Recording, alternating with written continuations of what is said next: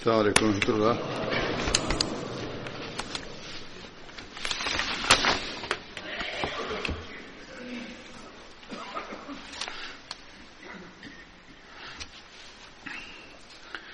أشهد أن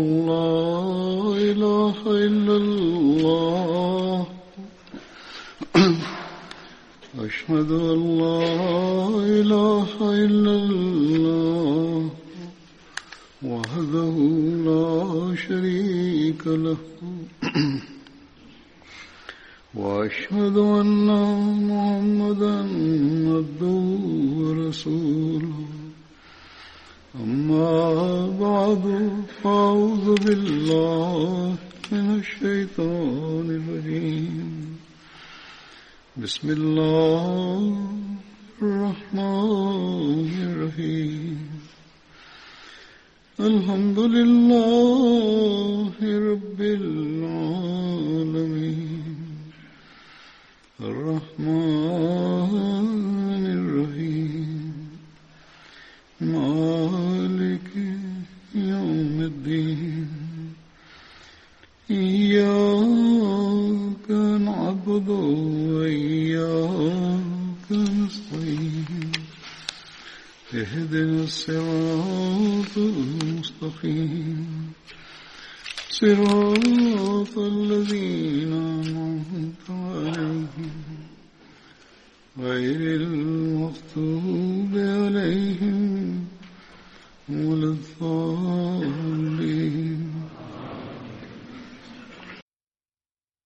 bismillahi rahmani rahim alifa mtukufu ayyadahullah taala bin asl aziz anasema leo tena nitaeleza kuhusu maswahaba walioshiriki katika badr. Na sahaba wa kwanza ni amir bin salama. Harat amir bin salama anaitwa amar bin salama pia. Na alikuwa kutoka katika kabila la barid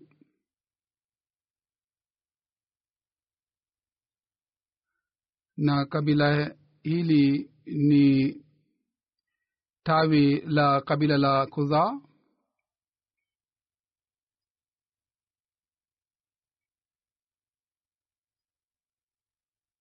harat amr alikuwa mwenzao wa ansar.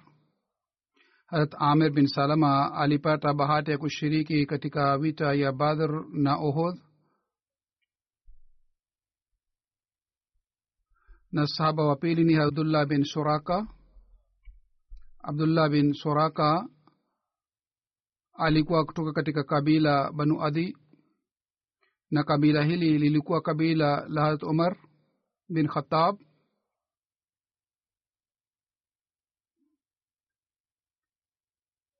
na yeye alikuwa kutoka katika kabila la Hazrat Omar radiallahu taala anhu vile vile familia yake ilikuwa kutoka kabila la mtume muhammad saa salam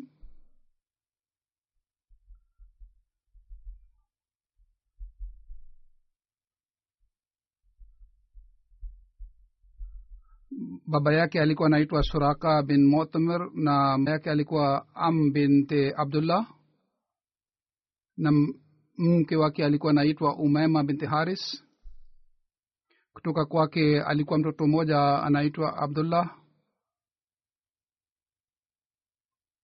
Wanahistoria wengi wanasema harat abdullah alishiriki katika badr lakini wengine wakasema hakushiriki katika badr bali yeye alishiriki katika ohodh na mapigano mengine yalitokea baadaye. Lakini kwa sababu wengi wanasema harat abdullah na ndugu yake amar bin soraka walipata bahati ya kushiriki katika mapigano ya badr ndiyo maana anahesabiwa katika masahaba walioshiriki katika badr.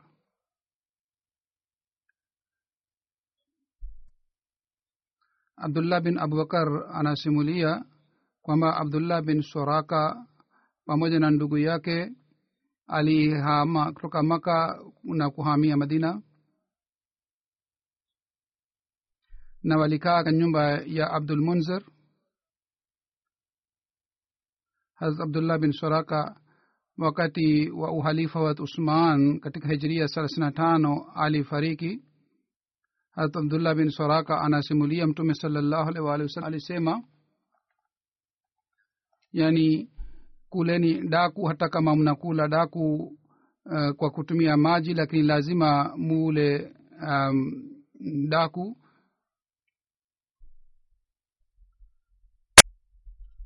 na saba watatu ni hadrat malik bin abu khali. Na alikuwa kutoka katika kabila banu ijl abu kholi ilikuwa lakabu ya baba yake. Na jina lake lilikuwa amar bin zuher hazrat malik jina lake lingine ni helal pia wakati hazrat umar alipohamia madina pamoja na familia ya hazrat umar hazrat malik na ndugu yake pia walikuwa pamoja na familia hii wakati familia hii ilipohama kutoka makka. Hazrat malik pamoja na ndugu yake kholi alishiriki kabadr. Na sawa na riwaya ingine imeelezwa kwamba kholi pamoja na ndugu yake hilal yani malik na abdullah alishiriki ni ndugu watatu walishiriki katika badr. Wakati wa uhalifa hazrat usman radiallahu anhu malik bin abi kholi aliaga dunia alifariki dunia.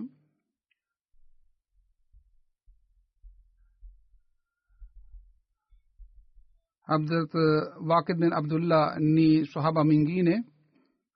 Baba yake kuwa anaitwa abdullah bin manaf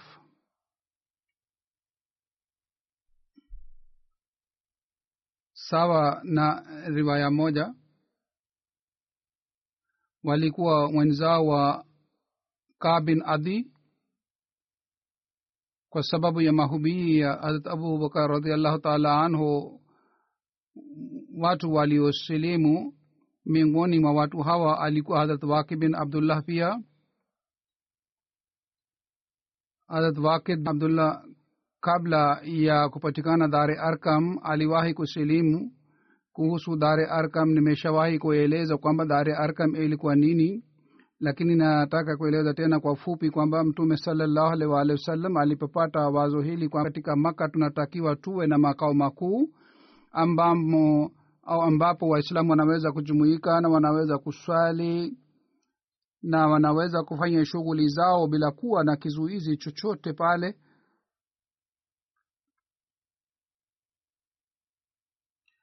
na maswaba waendelee kupata mwongozo na mwelekeo kutoka kwa mtume muhammad saa salam katika nyumba au katika makao makuu yale. Kwa ajili ya lengo hili nyumba moja ilikuwa inahitajika ambayo itakuwa makao makuu ya waislamu mtume salallahu alaihi waalihi wasallam akapenda nyumba ya arkam bin arkam aliyekuwa mwislamu na ilikuwa katika bonde la safaa basi nyumba hii iliponunuliwa wambo walikuwa wakijumuika hapa walikuwa wakiswali pale. Wale watu ambao walikuwa wakitafuta haki walikuwa wali walimjia mtume salallahu alih waalihi wasallam na mtume saa nyumba hii alikuwa akiwahubiri. Kwa hiyo nyumba hii ni maarufu sana katika historia na vile vile nyumba hili inaitwa kwa jina la darul islam pia pamoja na dar arkam mtume salallahu alaihi waalihi wasallam takriban miaka tatu aliendelea kufanya shughuli zake katika nyumba hii dari arkam katika mwaka nne wa unabii wake alifanya nyumba hii kuwa makao makuu na mpaka mwaka saba wa unabii wake aliendelea kufanya shughuli hapa. Mwarekhin wanasema kwamba mtu mwisho ambaye aliyesilimu katika nyumba hii alikuwa harat umar radiallahu taala anhu na kwa sababu ya kusilimu kwake waislamu walipata nguvu na kwa ya kusilimu kwake waislamu wakaanza kufanya mahubiri hadharani. Harat umar alipohamia madina kutoka maka wakati ule pamoja na familia ya harat umar harat wakid pia alikuwa pamoja na familia hii. Harat wakid wakati alipohama kutoka maka alikaa kwa harat rufaa bin abdul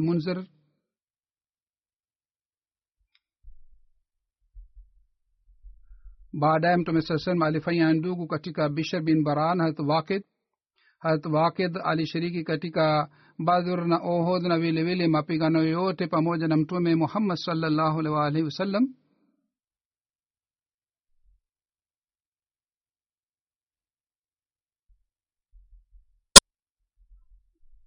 wakati mtume saa salam alipotuma watu kadhaa chini ya uongozi wa abdullah bin jahad katika kundi hili harat wakid pia alikuwepo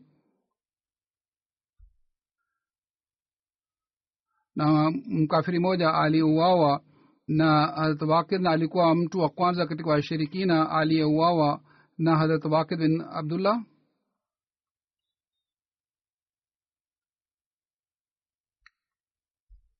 Mimi nimeshawahi kueleza maelezo ya safari hii nilipoeleza kuhusu abdullah bin jahash. Harat wakid bin abdullah katika ukhalifa wa hazrat umar alifariki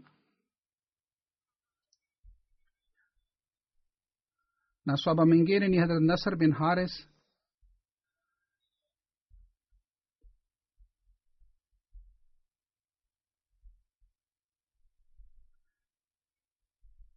Jina lake lingine ni numair bin haris pia alikuwa kutoka katika kabila la os na lakabu yake ilikuwa haris. Mama yake alikuwa anaitwa sauda na baba yake alikuwa anaitwa haris harat nasr bin haris alipata bahati ya kushiriki katika badr baba yake hadrat haris haris raziallah taala anhu pia alikuwa bahati ya kuwa sahaba mtume salallahu alih walih wasallam hadrat nasr aliuawa katika njia ya mungu katika mapigano ya kadisia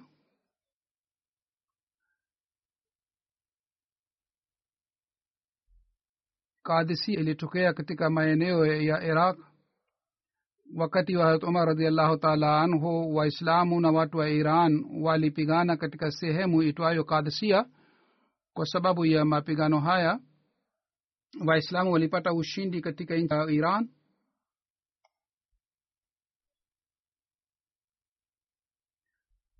Saba mingine ni hadrat malik bin amr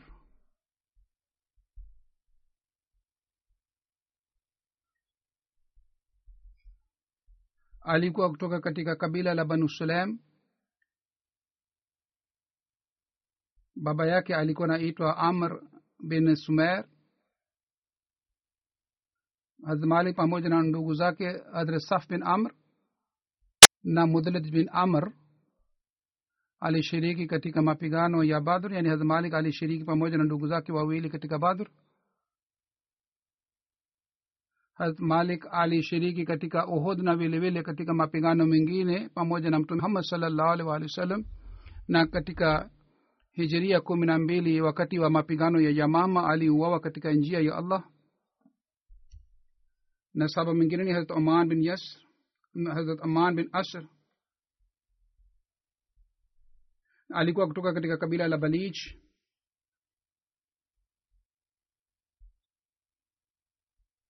alikuwa anaitwa lakid bin asr pia. Vile vile alikuwa anaitwa kwa jina la noman bin balich. Harat noman bin asr uman bin asr katika badr na ohod na vile vile mapigano yote katika mapigano yote alishiriki pamoja na mtume saa salam aliuawa katika mapigano ya yamama na wengine wanasema harat uman alikuwa yule mtu ambaye baada ya kifo cha mtume muhammad salllahu alih waalihi wasallam aliuawa na tureha.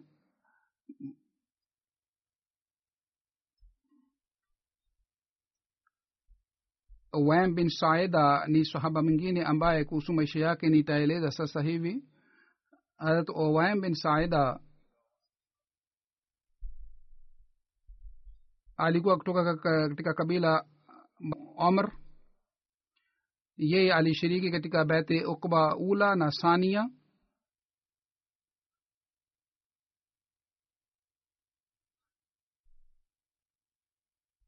Katika sirat khatamnabiyin ielezwa kwamba kabla ya bete akba ula maansar kadhaa walisilimu na waliosilimu walikuwa watu sita na katika rawaya ingine waliosilimu walikuwa nane na miongoni wa hawa waliosilimu bin saida pia alikuwepo sawa na tabkatul kubra wakati mtume salallahu alih wa sallam alipohama kutoka makka al, mtume saa salam alifanya ndugu katika wayam bin saada na harat umar radiallahu taala anhu harat abdullah bin zubair anasimulia alimsikia mtume salallahu alih wa akisema kwamba uwayam bin saida a, ni mtumishi wa mwenyezi mungu na yeye ni mtu wa peponi. Sawa na riwaya ingine aya hii iliposhuka fihi rijalun yuhibuna an yatataharu wallahu yuhibu lmutahirin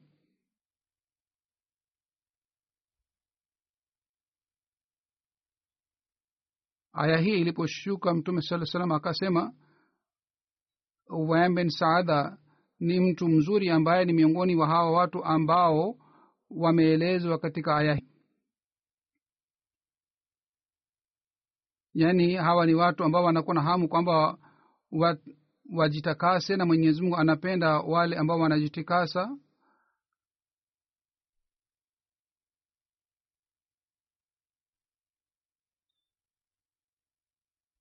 harat Uwaya bin saida katika badar ohod na vilevile katika mapigano yote alipata bahati ya kushiriki pamoja na mtume muhammad sallallahu alaihi waalihi wasallam. Asim bin swed anasimulia yeye alisikia binti wa uwam bin saada anasema wakati umar alipokuwa anasimama katika kaburi la uwam bin saada harat umar akasema hakuna yeyote duniani anayeweza kwamba ni mbora zaidi kuliko huyu mwenye kabiri huyu. Na sehemu yoyote bendera ya mtume saa salam ilipowekwa harat oam alikuwa chini ya bendera ile. Na katika riwaya ingine elezwa kwamba wakati wa ujahili baba wa uwam alimua mtu mmoja. Siku moja mtoto wa yule aliwawa akamkamata uwem na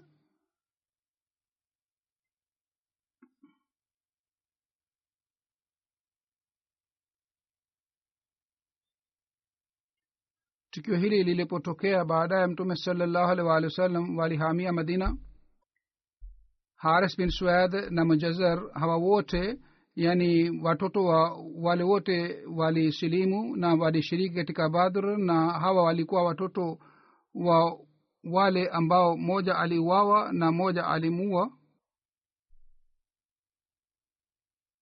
haris bin suad alikuwa akitafuta nafasi ili aweze kumua mujazar alimua baba yake na yeye akupata nafasi katika ohod wakati makeshi waliposhambulia waislamu mara ya tena haris bin suel yeye akamshambulia mujazar na akakata kichwa chake na akaamua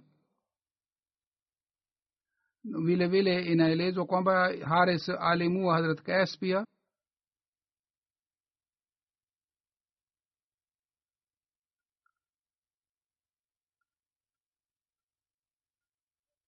hadrat jibrail alimwambia mtume salallahu alih waalihi wasallam kwa haris alimua mujazar kwa kumdanganya na jibrail akamwambia mtume sala sallam kwamba umue haris kwa kias, eh, kisasi cha mujazar mtume salallahu alih waalihi wasallam kwa kusikia hii akaenda mara moja sehemu fulani lakini mtume sasam kwa kawaida alikuwa hatoki uh, wakati ule lakini mtume sasam akatoka katika koba na mansar wakamjia mtume saa salam miongoni mwa haris bin suad pia alikuwepo. Alikuwa amejifunika na shuka mbili wamer bin saida sawa na amri ya mtume muhammad salllahu alaihi wasallam akamkamata haris bin sued na akamua katika sirete halabia. Sahaba huyu uh, anaitwa awamer badala ya awam. Katika tabkat ibn sad na katika vitabu vingine jina lake limeandikwa awam bin saida badala ya awamer bin saida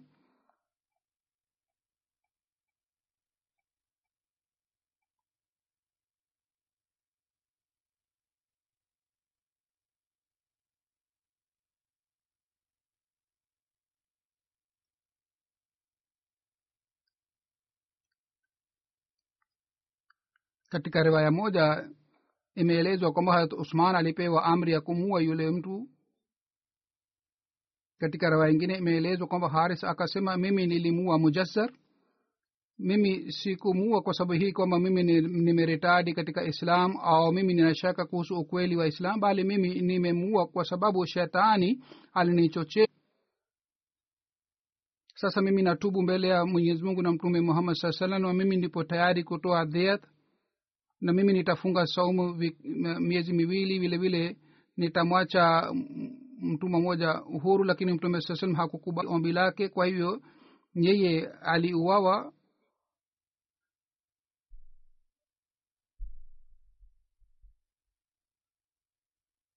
Katika sirathalhalabia kuna riwaya ya abu umar. Ye nasema awam wakati katika maisha ya mtume salallahu alih walih wa sallam alifariki na riwaya ingine ni kwamba wam alifariki wakati wa mtume muhammad salallahu alih akiwemo umri wa miaka sitini na tano. Na saba mwingine ni noman bin sinan.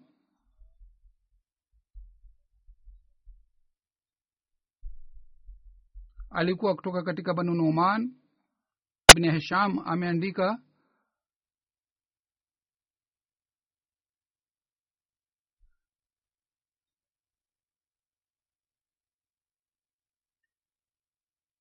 noman bin sanan alikuwa mtumwa aliyepa huru noman bin sanan alishiriki katika badr na uhud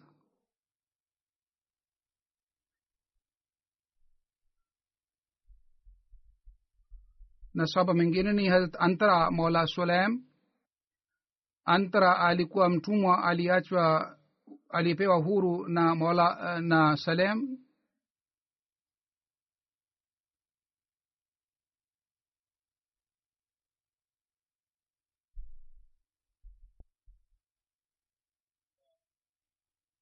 antara alishiriki katika badr na ohod na siku ya ohod aliuawa na nofel bin muawia ni mtu ambaye aliyemua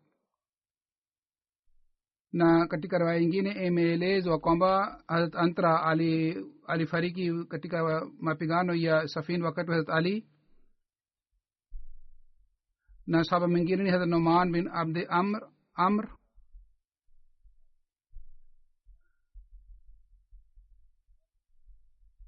Yeye alikuwa kutoka banu dinar najar baba yake alikuwa amr na mama yake alikuwa sumara binte kes noman bin abdi amr alishiriki katika badr na ohod katika badr ndugu yake zahak pia alishiriki. Noman bin abdi amr alifariki katika ohod noman na zahak walikuwa na ndugu mwingine alikuwa anaitwa utba. Yeye pia alikuwa sahaba wa mtume muhammad salllahu alih walih wa sallam?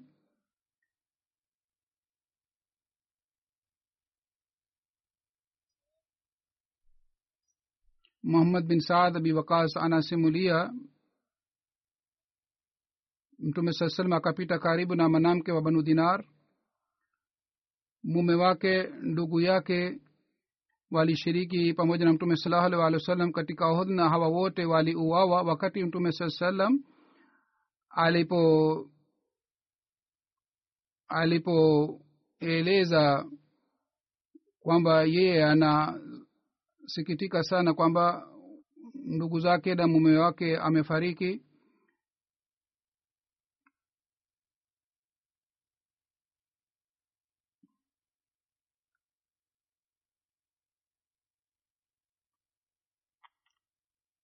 yule mwanamke alipomwona mtume salallahu wasallam kwamba mimi sina wasiwasi ikiwa wewe una upo hai basi mimi sijali kuhusu kuhusu mume wangu au ndugu zangu. Na katika riwaya ingine imeelezwa kwamba mtoto wake pia aliuawa. Harat anas anasimulia kwamba baada ya ohod wakati waislamu walipopata wasiwasi kwa sababu ya habari hii kwamba mtume saa salam ameuawa habari hii ilienea sana na watu walianza kulia sana. Mwanamke mmoja wa ansar akatoka nyumbani kwake njiani akakuta maiti ya ndugu yake na mume wake.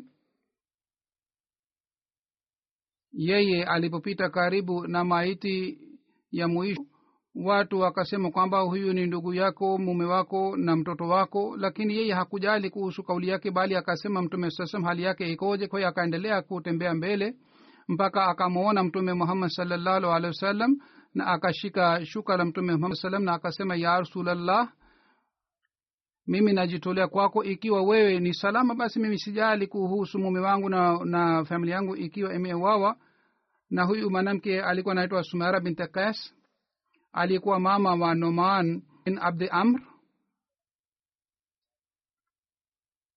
Hazmuslemaud raziallah taala anhu ameeleza tukio hili na yeye anasema masahaba wa mtume salallahu alih waalihi wasallam walikuwa na ushujaa na mifano inapatikana chungu mzima.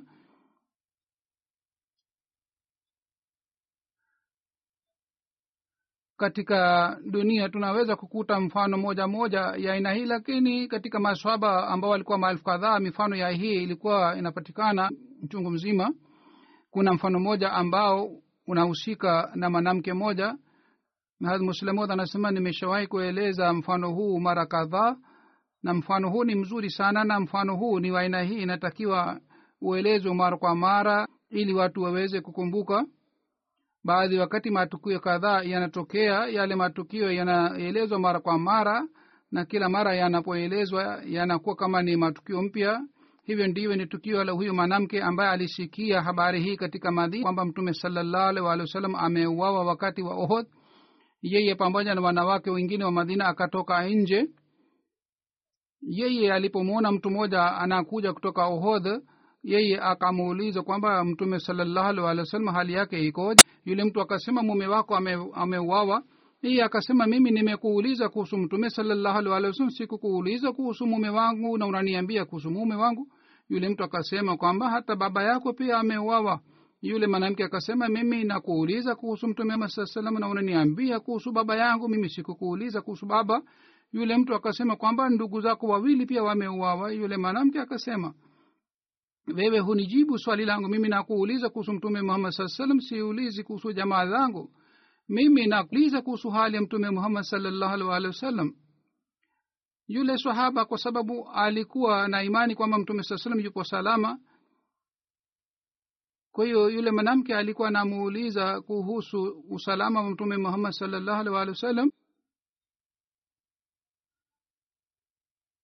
yule mwanamke alikuwa anampenda mtume muhammad salllahu alih waalihi wasallam zaidi kuliko jamaa zake. Ndiyo maana akamuuliza uniambie kuhusu hali ya mtume saa salam basi yule mwanamke alipomuuliza mara kadhaa yule mtu akasema mtume saa yupo salama. Na yule mwanamke kwa kusikia hii akasema ikiwa mtume saa salam yupo salama mimi sajali nani anauawa?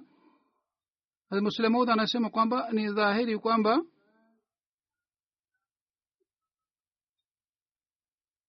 mfano huu ni mzuri mfano huu ni mzuri sana ikiwa kuna riwaya ingine inayoelezwa dhidi ya riwaya hii. Riwaya ile haina thamani.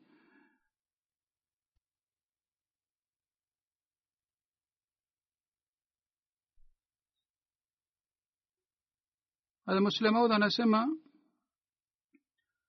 almuslemaud anaeleza tukio la mwanamke mwingine ambaye alikuwa analia moyo wake lakini sahabu ya huyu alikuwa hana hali ya aina hii kwamba alikuwa analia moyoni na alikuwa haelezi. Huyu sahaba wa mtume sasa huyu mwanamke alikuwa na furaha hata moyoni mwake pia. Alikuwa si sawa na yule mwanamke alikuwa na moyoni lakini kwa kidhahiri alikuwa anaonyesha furaha.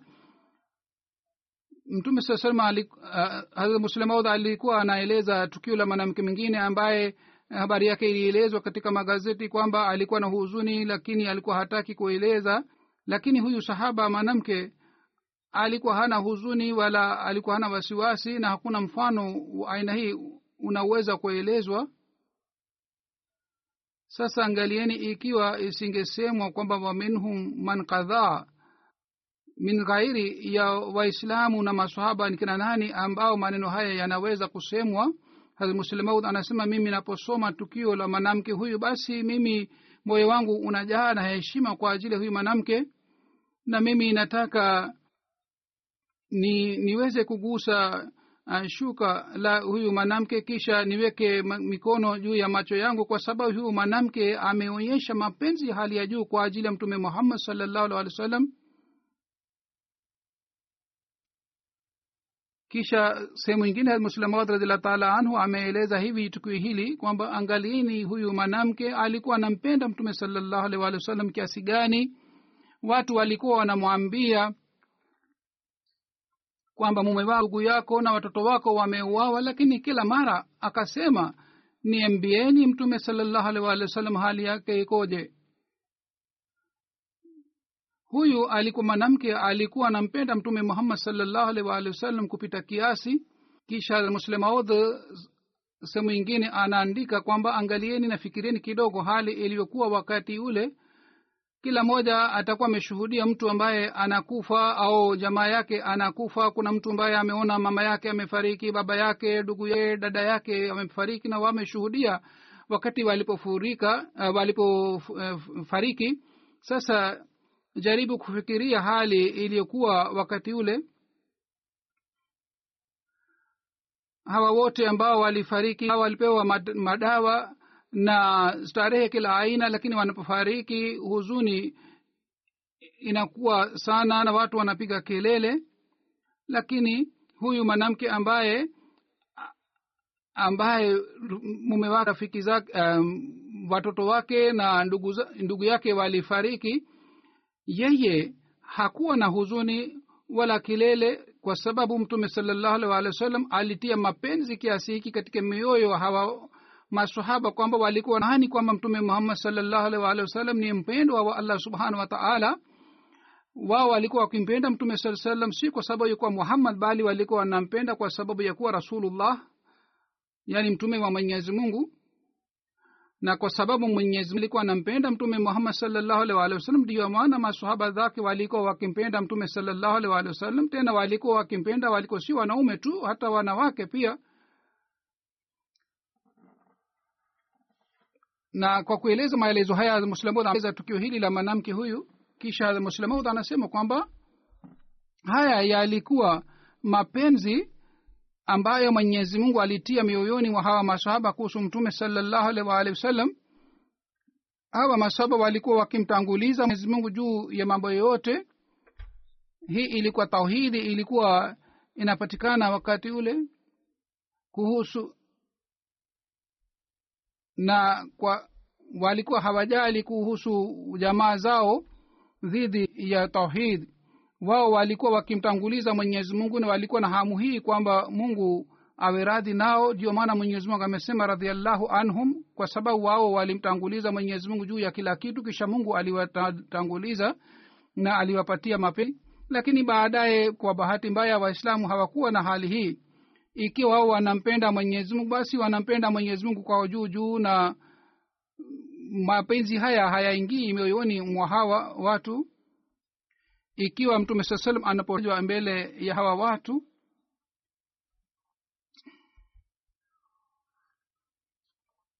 wao wanakuwa na mapenzi mashia na wasuni wanapata imani sana wakati hali ya mtume saa salam na hali zake inapoelezwa lakini mungu anapotajwa mbele hawa watu hawaonyeshi mapenzi aina yoyote. Hii ndiyo ni hali ya wa waislamu wa siku hizi.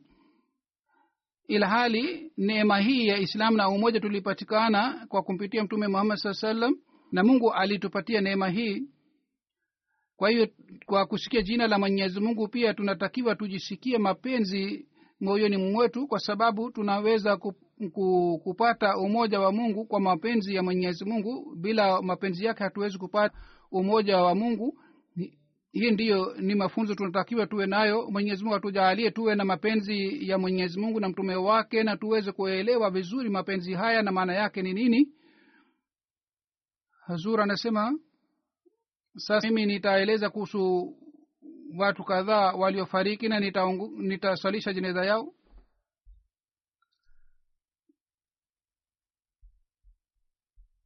na wa kwanza ni wadud ahmed khan saheb alikuwa ndugu wa nawab mansur khan saheb tarehe kumi na nne wa julai katika umri ya miaka sabini na nane amefariki. Na lillahi wa inna ilahi rajiun.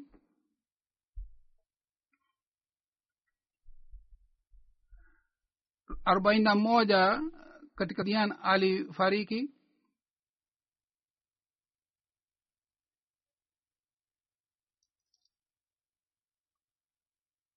alikuwa mjukuu wa hadrat nawab mubaraka begam sahiba na upande wa mama alikuwa mjukuu wa hadrat mir nasr nawab sahib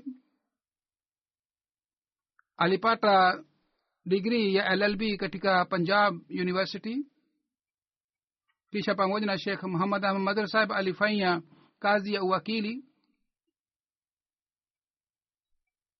katika odignam farm ya odignam alifanya kazi na alienda dhaka na kule aliendelea kufanya kazi. Takriban miaka hamsini na mbili aliendelea kufanya kazi katika kampuni hii. Na alikuwa wakili mashuhuri wa pakistan. Alikuwa mahiri wa banking na corporate cases za banking na corporate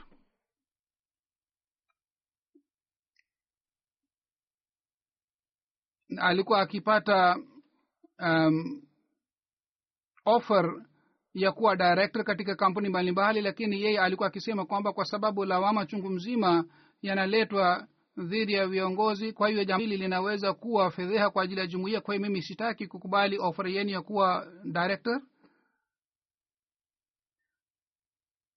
Ameacha mke na mtoto mmoja wa kiume na binti moja na, na mtoto wake pia ni wakili.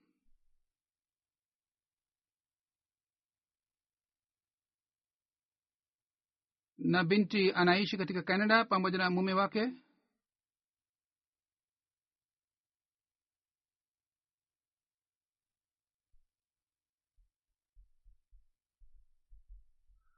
Na mume wa binti yake ni kutoka katika familia ya mirza mubarak ahmad saheb wadud khan saheb elfu moja mia tisa tisini na sita aliteuliwa amiri wa karachi. Fazil umar foundation nasr foundation tahir foundation alikuwa director ya idara hizi zote.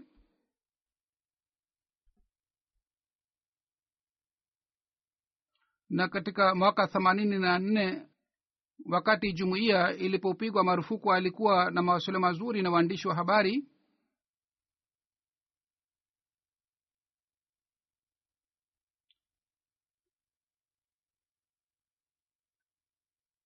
mke alikuwa kutoka katika familia hadrat mir ishaq saheb anasema marehemu alikuwa na mwenye tabia nzuri sana na mwenye huruma sana. Mm, kila mtu ambaye alikutana naye yeye alikuwa kisana alikuwa kwamba mimi mimi na nimekutana naye lakini naona kwamba nilikuwa nakutana naye kwa muda mrefu sana. Kisha anasema kwamba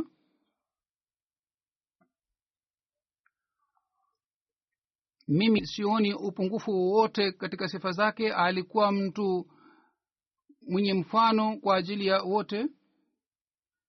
Mtoto wako memuna ahmad khan anasema kwamba alikuwa baba mwenye mfano mzuri. Alituzoesha ya, ya kuswali swala. Alikuwa akichukua nami mimi pamoja naye kwa ajili ya swala na baba alituachia athari nzuri kwa sababu ya swala yake na vile vile alikuwa akitoa katika njia za mwenyezi mungu. Anasema tulipokuwa tukienda rabwa alikuwa akitupeleka katika bashti makbara na tulikuwa tukifanya dua juu ya kaburi la mahalifa na vile vile kaburi la ma, makaburi ya masahaba wa sainam alah salatu wassalam. Marehemu alikuwa mnyenyekevu wa hali ya juu na alikuwa akiwasaidia wanyonge na maskini yeye alikuwa akikutana nao kwa unyenyekevu sio kwa sababu hii kwamba cheo chake kipandishwe bali yeye alikuwa na heshima ya kiroho mbele ya hawa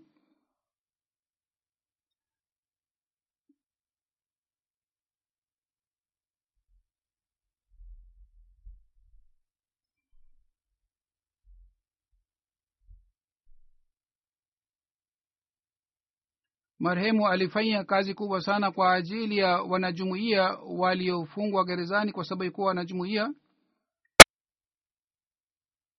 Alikuwa akiwapatia zawadi na alikuwa na sifa sana ya kuangalia wageni na kuwapatia karamu. Hata mke wake pia anasema kwamba baadhi wakati tulikuwa tukipokea simu dakika kumi wageni kiasi hiki wanakuja kwa hiyo utayarishe chakula. Alikuwa akinipigia simu kwa ajili ya kunijulisha kwamba wageni wanakuja na nilikuwa nikitayarisha chakula yeye alikuwa akipenda sana uhalifa. Mtoto wake anasema yeye alikuwa akinisihi mimi na binti yangu na watoto wengine kwamba kila wiki mnatakiwa mwandike barua halifa mtukufu na msikose kumwandikia barua halifa mtukufu la wiki na mnatakiwa mujenge maungano haya zaidi na muimarishe mahusiano haya. Miaka miwili iliyopita iligunduliwa kwamba ana kanser na alipata tibabu na alipona na yeye aliniambia kwamba yeye amepona na ameanza kufanya kazi ofisini na nimeanza kuitumikia majukumu yangu lakini siku kadhaa iliyopita mara tena hali yake ikaharibika na inaonea kwamba alipata mshtuku wa moyo na kwa sababu hii akafariki. Wakati alipokuwa anapewa matibabu ya maradhi ya kansa madaktari walikuwa mtibu wanasema kwamba sisi tumepata athari nzuri sana kutoka kwa huyu mtu kwa sababu huyu ni mtu mwenye subira sana. Na ya pili ni kwamba yeye ni mtaalamu wa hali ya juu mtoto wake anasema tulikuwa pokuwa tukienda hospitalini madaktari walikuwa wakisimama kwa kumuona marehemu. Watu ambao si wanajumuia wao pia wa, walikuja kwa ajili ya rambirambi. Rambi na kijana mmoja ambaye si mwanajumuia yeye akaniambia kwamba marehemu ameniachia athari nzuri sana kwa kupitia mfano wake mzuri. Kisha mke wake anasema marehemu alikuwa na sifa hii moja maalum kwamba alikuwa akitoa michango bila kukosa. Alikuwa akipata mapato mazuri. Alikuwa mtu mtajiri. Na mimi sikumuuliza anapata mapato kiasi gani. Nilipokuwa nikiangalia orodha ya michango kukuona orodha ya michango nilikuwa nikijua kwamba marehemu anapata mapato kiasi gani. Nilikuwa simizi anapata mapato kiasi gani alikuwa akisema kwamba mupunguze ma, matumizi ya nyumbani na muongeze michango yenu. Hata mke wake anasema baadhi wakati nilikuwa nikihisi kwamba yeye anachuma fedha kwa ajili toa katika njia ya jumuiya. Alikuwa hapendi malalamiko ya watu. Hata mimi mwenyewe ni shahidi kwamba alikuwa hapendi malalamiko ya watu na alikuwa akisema kwamba watu wasiwe na tabia ya, ya kuleta malalamiko mke wake anasema alikuwa hapendi watu wazungumze dhidi ya watu wengine mbele yake. Alikuwa akisihi kwamba msimtegemee mtu duniani mfanye kazi zote kwa juhudi yenu ili baadaye msa malalamiko. Meja bashir tarak saheb amesema siku moja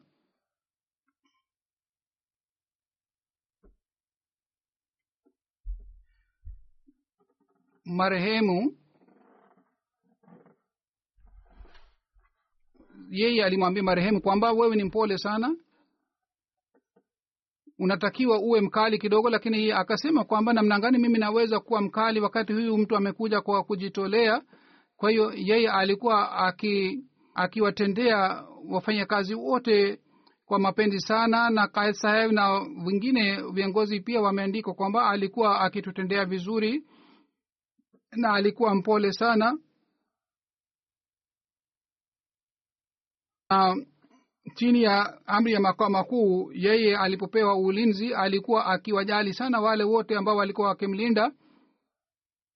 Kaisab ameandika kwamba baadhi wakati nilipokuwa nikikosa usafiri yeye alikuwa akinipatia gari ili nifike nifike nyumbani salama salmini hii ilikuwa hali ya marehemu yani alikuwa akitendea vizuri sana. Binti yake anasema kwamba baba yetu alitia mapenzi ya mwenyezi mungu mioyoni mwetu na yakini juu ya mwenyezi mungu katika utoto wetu na alikuwa akituhi sana kwamba tuwe na yakini juu ya allah. Yeye alikuwa akisikiliza hutuba zote za salana hata kama alikuwa mgonjwa na alikuwa akinisihi mimi pia nisikilize hutuba zote. Wakati ilikuwa jalsa ya germany binti yake anasema kwamba marehemu akasema kwamba mimi nasikiliza hutuba za jalsa salana na wewe pia usikilize hutuba zote za jalsa salana moja kwa moja. Alikuwa akiheshimu sana mwezi wa ramadhan.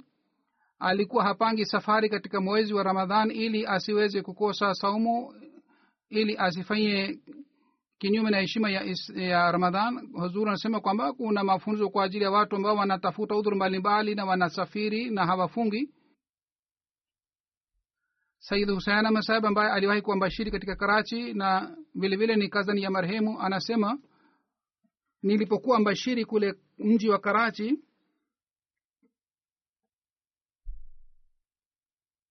alikuwa akisema katika majlisi amila kwamba kazi zote ni za allah sisi hatutafanya chochote tutatoa kidogo tu mchango wetu mungu atatusaidia.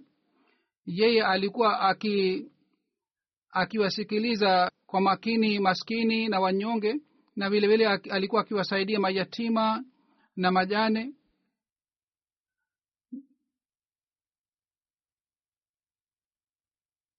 Kuna mwanamke mmoja wa karachi aitwaye marimar sahiba yeye anasema marehemu alikuwa kama ni baba mpole kwa ajili ya jumuiya nzima ya karachi alikuwa akishiriki katika huzuni za watu. Alikuwa mtu mwenye ufahamu na hekima sana. Siku moja mtu mmoja aliandika jina lake kama ni nawab wadud ahmad khan lakini yeye akakata jina sehemu ya nawab na akabakisha wadud ahmad peke mtu mmoja wa karachi mwingine anasema kwamba yeye aliongoza vizuri wanajumuia wote wa karachi na yeye alikuwa mwenye heshima sana na alikuwa mwenye mwenye utulivu na mwenye subira sana na mnyenyekevu sana. Na unyenyekevu ulikuwa sifa yake awe mtu mkubwa mdogo awe mtaalamu au wa kawaida yeye alikuwa akiheshimu hawa wote na alikuwa akisikia matatizo yao kwa makini sana alikuwa akiwasaidia alikuwa akikutana na watu kwa kusimama katika kiti chake alikuwa akitumikia jumuiya na alikuwa akikaa ofisini kwa kila siku kuchelewa na alikuwa akitekeleza wajibu wake. Kutoka katika ofisi yake alikuwa akija katika ofisi ya jumuiya na kule alikuwa akikaa mpaka saa nne usiku yeye alikuwa aki akiwahimiza wanafunzi wapate elimu ya juu na alikuwa akiwaongoza viongozi wengine wa idara mbalimbali katika shughuli zao. Sadr saruk sana anaandika kwa ajili ya elimu na tarbiyat na malezi ya jumuiya alikuwa akifikiria sana mimi nilienda ku, kutembelea mji wa karachi na ilikuwa refresher course yao marehemu akanijia na akasema umekuja hapa karachi kwa ajili ya refresher course. Mimi nataka kuambia kwamba leo wakati wa alfajiri maansar walikuwa watatu ingawa maansar wengi wanaishi karibu na misikiti na wengi wana magari yao lakini kwa bahati mbaya kwa ajili ya swala. Na kisha akasema kwamba viongozi wote wamekuja hapa kwa hiyo uwakumbushe kwamba kwanza hawa walete mabadiliko mazuri ndani yao na wazingatie ibada kisha waweze kufanya malezi ya watoto wao na vizazi vyao. Anasema wakati alipokuwa anasema alikuwa na hali aina fulani yaani alikuwa anasema kwa huzuni sana maneno haya. Kisha mwanamke mmoja mwingine ameandika kwamba sisi tulikuwa tunaenda kadhian na tulikuwa na fedha ya kiindia. Na sisi tulifikiria tunaruhusa kwenda kuchukua fedha ya kiindia baadaye tukaambiwa kwamba haturuhusi. Kila mmoja akapewa fomu kwa ajili ya kujaza. Ofisa mmoja wa uh, ubalozi akasema kwamba hamruhusiwi lakini kwa sababu muleta kwa hiyo mnaweza kuchukua lakini amir saheb hakukubali pendekezo lake. Na wakati ule marhemu alikuwa na elfu ishiri na tano thelathini elfu na yeye akajaza fom na akaandika kwamba ana fedha kiasi hiki. Ofisa akasema kwamba usiandike kwamba una elfu kiasi hiki uh, una, unao fedha kiasi hiki lakini yeye hakusema uongo bali aliandika kwamba ana ishirini tano thelathini. Kwa hivyo yeye akadhihirisha fedha yote alikuwa a, alikuwa anayo na baadaye alipewa fedha hii.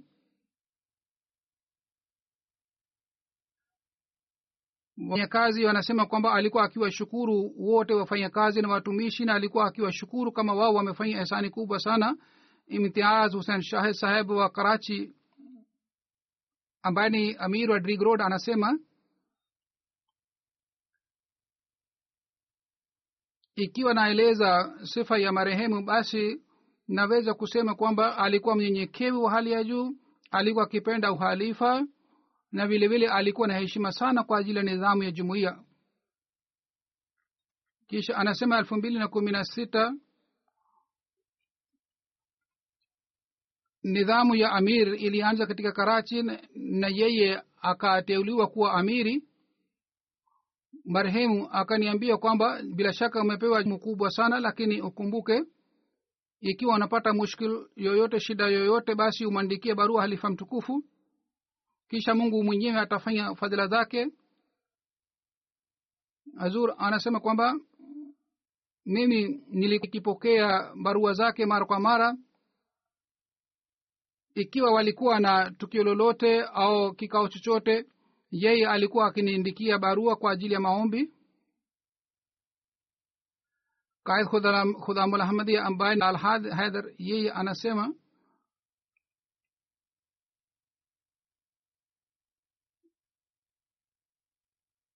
marehemu alikuwa akipenda sana sura almuminun alikuwa akisema kwamba usomaji wake ufanywe katika hafla za jumuiya na kisha alikuwa akisema kwamba musome sura hii kwa makini.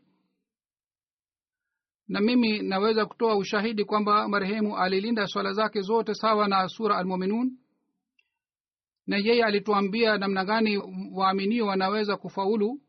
Siku moja yeye aliniambia nilipokuwa peke yangu aliniambia kwamba muktasari wa maisha yangu ni kwamba kila wiki lazima umwandikie barua halifa mtukufu.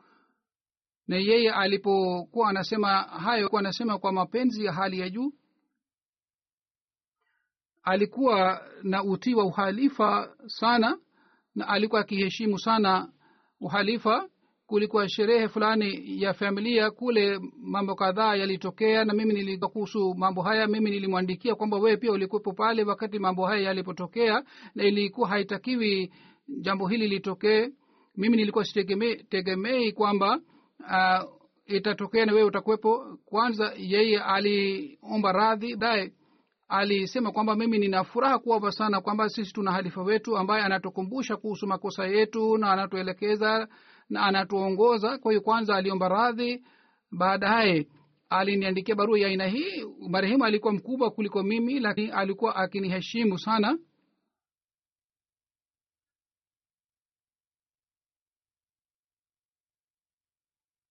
Wakati kabla ya kuchaguliwa kwangu halifa alikuwa akiniheshimu na mimi nilipoteuliwa kuwa nadhiriala wakati ule pia alikuwa akiniheshimu sana na wakati mimi nilipoteuliwa kuwa nilipochaguliwa kuwa halifa basi heshima yake ilizidi sana. Alikuwa akiniheshimu sana. Mungu amghofiria marehemu na mungu apandishe madaraja yake.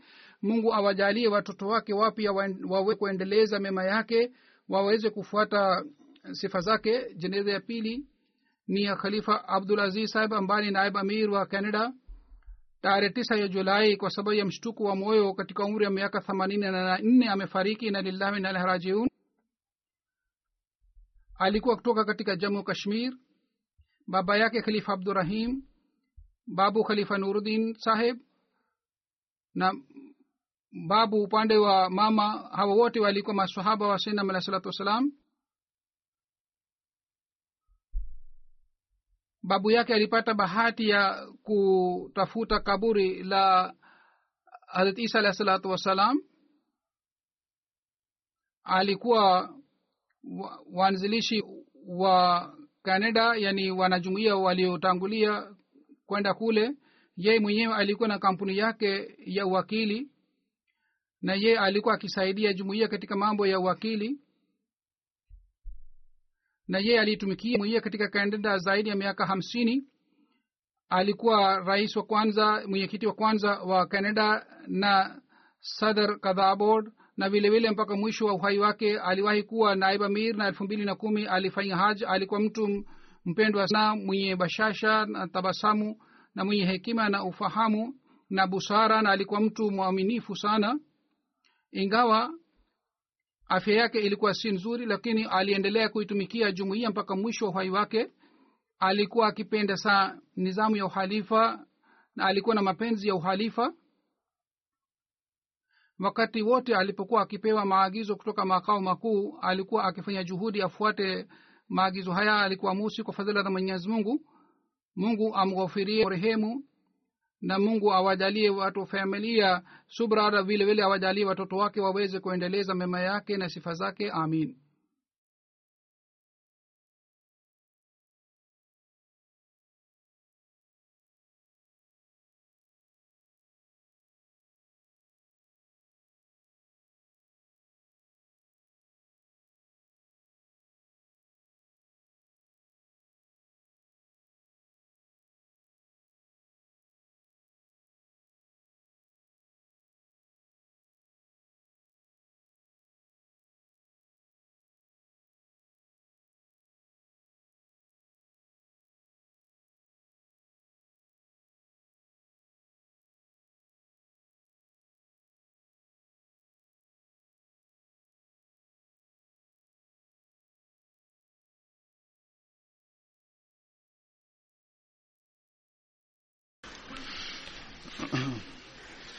الحمد لله الحمد لله نحمده ونستعينه ونستغفره ونؤمن به ونتوكل عليه ونعوذ بالله من شرور أنفسنا ومن سيئات أعمالنا من يهده الله فلا مضل له ومن يضلل فلا هادي له. ونشهد أن لا إله إلا الله ونشهد أن محمدا عبده ورسوله. عباد الله رحمكم الله. إن الله يأمر بالعدل واللسان وإيتاء ذي القربى وينهى عن الفحشاء والمنكر والبغي يعظكم لعلكم تذكرون اذكروا الله يذكركم وادعوه يستجب لكم ولذكر الله أكبر